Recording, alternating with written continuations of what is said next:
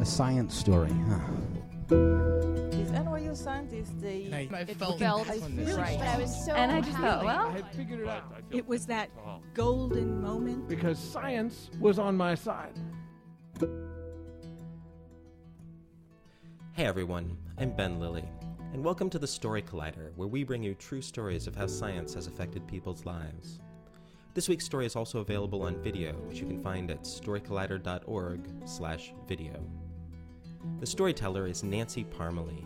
Nancy is an aspiring writer and mother of two grown children. She grew up in Southern California feeling completely out of place until she finally moved to New York City to join the kindred spirits who also never wanted to come in when the streetlights came on. The story was recorded in August 2011 at the Brooklyn Lyceum.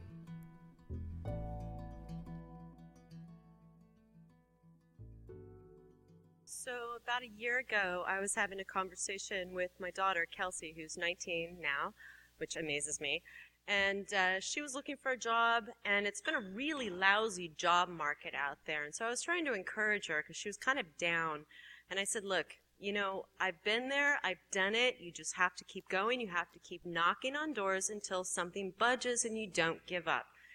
And her response was, She said, Mom, you know, you have to remember not everyone is like you. You take risks that other people won't take, and you do things that other people won't do. And I said, bullshit. I said, I did what I had to do because I had you and your brother to take care of. And there's nothing any different between me and you, and you just keep going. So, to jump back about more than a, decade, in 1997, I was living in Orange County, California. I was a soccer mom with my two small kids and my husband. And I, I sliced the oranges for soccer practice. I brought juice boxes by the case from Costco. I went on field trips. I drove an SUV. So that was one part of my life. Um, I was also in school. I was studying biology. And uh, I was very intent on this. Um, I wanted to do an MD PhD, so a joint research medical degree very competitive to get in. And here I was with a family and two small kids, so I thought I had to do everything twice as well as everyone else to just be competitive. So I did. So I was extremely obsessive. Um, I volunteered at the emergency room uh, at a trauma center. I became an EMT. I did CPR on people. I did all the extracurriculars um, on top of you know keeping my grades up and I did research in a lab. So I'd drop the kids off at school, and I'd go to the lab, and then I'd sequence some genes with radioactive isotopes. I'd splice some DNA. I'd put them in bacteria, grow it in big flasks, go running off to class, take a test, go home, get them from daycare, make dinner, and collapse. And that was day in, day out. That was what I did. And this was my life. And so, you know, we were supposedly the, the perfect family, the perfect couple with the perfect life. And then it turned out that no one's actually perfect. So in the blink of an eye, it seemed like suddenly my marriage had ended, um, to my great surprise. And here I was with my two young children, and I needed to support them. So my first thought was, you know, I've done a lot of hard things, so how hard could this be? Um, you know, I have all of these skills. I mean, I can, I can, I can dissect fly larvae under a microscope. Surely this is a marketable skill. so, apparently not. Um, so, so I started trying to piece things together because I was sure that I was going to be able to do both things. I'll take care of my family and I'll stay on this career path. I will still get it done. There's so much invested just across the board. I'm not giving up on any of this. So I started trying to piece things together. I did some tutoring, I did some teaching, I worked in the business school, I got a job at Barnes and Noble. Things were a little bit chaotic in my life, so I kind of thought, you know, I love books, I love reading, I love bookstores, I'll go work at a bookstore. This will be great, soothing, calm. 400,000 titles, none of them alphabetized. So, it also didn't pay the bills. So, I kept going with this for about two years, trying to patch things together but really, it was slipping away. And in 1999, I realized that the kids needed more stability, and this just was not going to work. And I had to go. I had to leave school. I had to get a job and stop dividing my time and just take care of my family. And, um, and, and it, it more or less broke my heart. One of the jobs I worked during that time for one day, It was uh, flexible hours, decent pay, doing phone surveys. If I could keep someone on the phone for seven minutes, they'd give me 10 bucks. I could work whenever I wanted. Harder than it sounds. So I'm listening to the guy in the cube next to me, and he's just like, I mean, he's raking these things in. He's making money hand over fist. So what is he doing? And I listen and I hear him saying to the person on the other end of the line, so, you know, this isn't my real job, actually. I just do this because I like to talk to people. Actually, I'm a physician. And he goes on and on and on, and he's totally selling this, and he's lying his ass off, and I can't believe it. And I walked out of there and I never came back because this was my dream. This was important to me. And he took this and he used it as a, as a hook to keep someone on the phone with him so he could get 10 lousy dollars. And here I was killing myself to try and actually do it in real life. I couldn't stand it. The reason it was so important to me, this was more than just a job. This was more than just a career. Um, when I was 19 years old, my sister was diagnosed with leukemia, a very aggressive form of leukemia. We lost her nine months later. She was 15. I was 20 at that time. And I already had an inclination towards science. I took my time to decide my career path. And I realized, you know, I can potentially do something. I can at least try to do something so that maybe other families won't have to go through this. And so this was a promise that I made to myself. If I can make a difference, I need to at least try. So it was not easy to have this pulled away from me.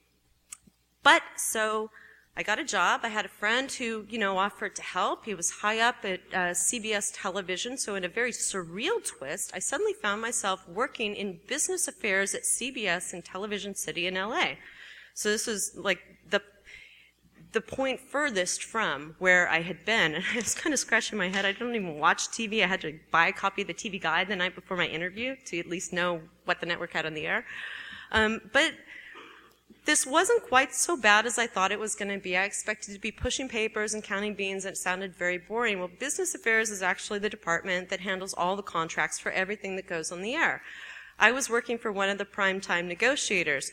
So this position, people working jobs similar to mine, people would pick up from, you know, places like Montana, Idaho, South Dakota, and come across the country to work this kind of job because it was an in. And there were people who would give a kidney to be where I was um, because it was their dream, but it wasn't my dream.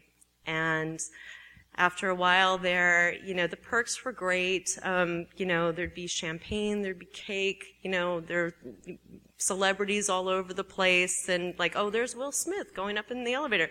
Oh, I just rode up with Joe Pesci today. Like, wow, this is, you know, okay, um, it's entertaining. But it wasn't my life. And so I remember one day I was sitting at my desk. It was kind of a slow day, and someone comes by and they're like, "Oh, you know, cake, champagne. Are you coming over? It's, it's, it's I'm, I'm kind of busy right now." And what I was doing was I was searching for jobs, anything science related, anything I could get into, just just to get back. So I remember seeing a job that had something to do with counting salmon. Um, requirements were, you know, molecular biology skills. I said, yes, I have those. Um, ability to stand in hip boots for up to 12 hours. And I went, I can do that. That actually sounds good to me. Um, but it required a bachelor's degree, which I didn't have yet.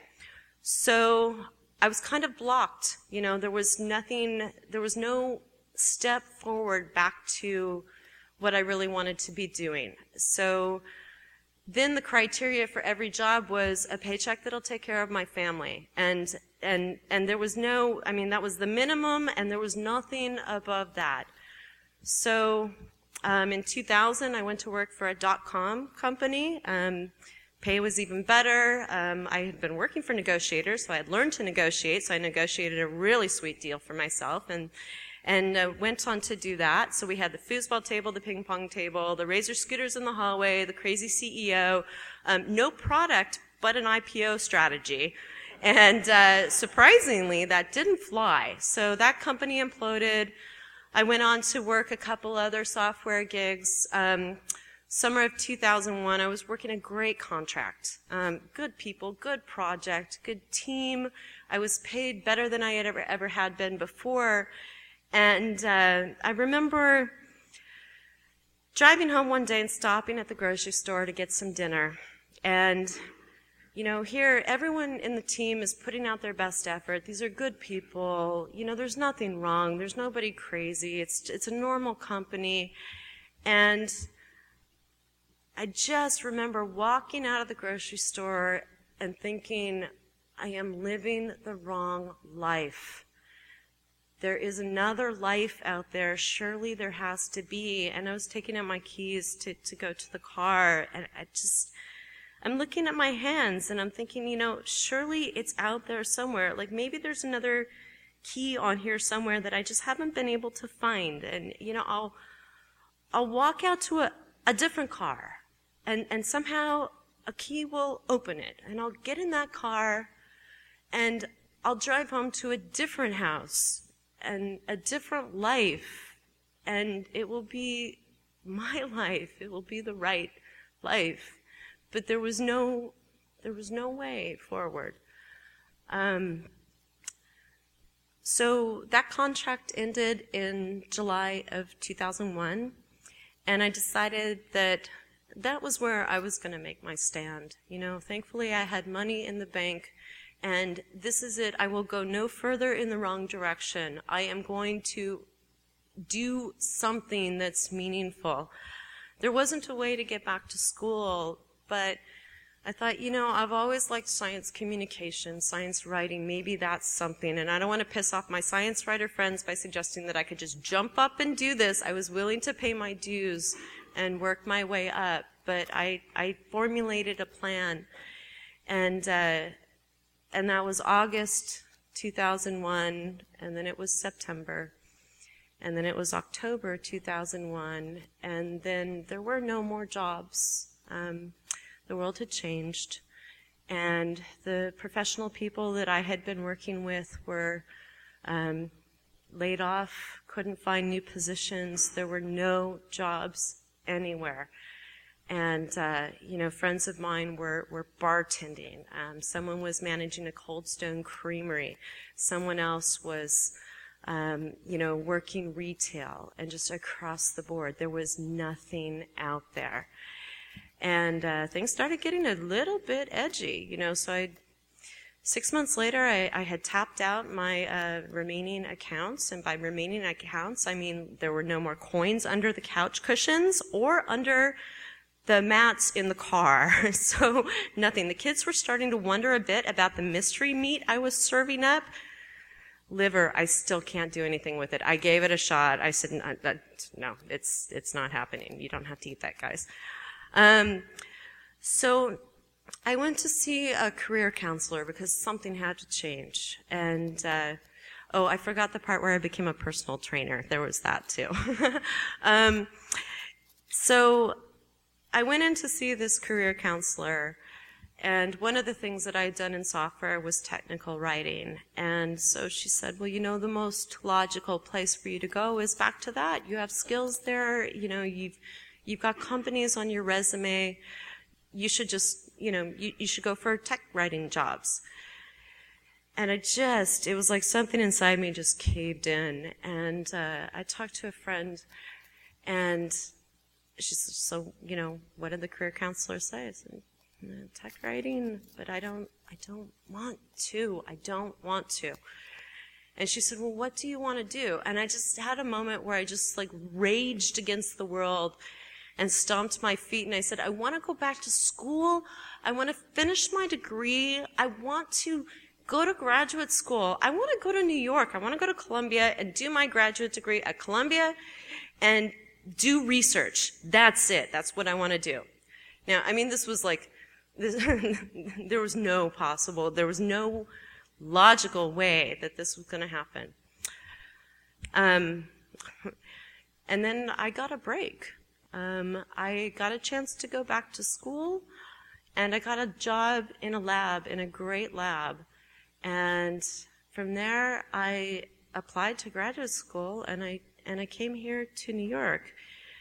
And I'd love to say that it was all like easy and, and, and fine from that, but I'd be lying because doing a PhD as a single mom with two kids is not actually easy. But a couple years ago, I was at a point where I, I really worried, you know, maybe the kids have just had enough. Maybe I have put them through too much and asked too much of them. And my son was old enough at that time to have more adult conversations. And I said, you know, when you were younger and things were really rough, I said, I just want you to know I really, really tried. You know, I know that there were things I couldn't give you and, and things we couldn't do. But I just want you to know I tried to give you what I had. I tried to give you good judgment and teach you what I had to give you. But I wonder if really this is too much. And he said, Mom, he said, you know, my kid, my friends my age, they don't know things that I know. Um, he said, yeah, things were hard and deadpan. He says, you know, it would have been nice to have some more of some things, you know, like food. And, and, uh, he said, but you know what we got out of that was really so much more valuable because I can move in the world in a way that my friends can't at this age. And he said, mom, you're not stopping. He said, this is for us as much as it's for you. And you're going to keep going and you're going to get this done. And we're behind you and we're proud of you. So, um, sometime before the end of the summer, I will be defending my PhD at Columbia in genetics and continuing on in my research career. Thank you. That was Nancy Parmalee. She successfully defended her thesis last Tuesday. For more science stories, come see us live. Our next show in Brooklyn is September 27th at Union Hall. The theme will be the science of writing. We'll have novelists, journalists, bloggers, and more telling their personal science story.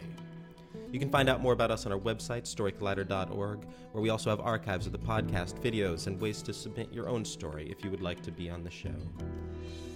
The Story Collider is produced by me, Brian Wecht, and Erin Barker, with assistance from Brooke Williams, Lena Groeger, Luke Davin, Miguel De Leon, Ben Berlin, and Aaron Wolf.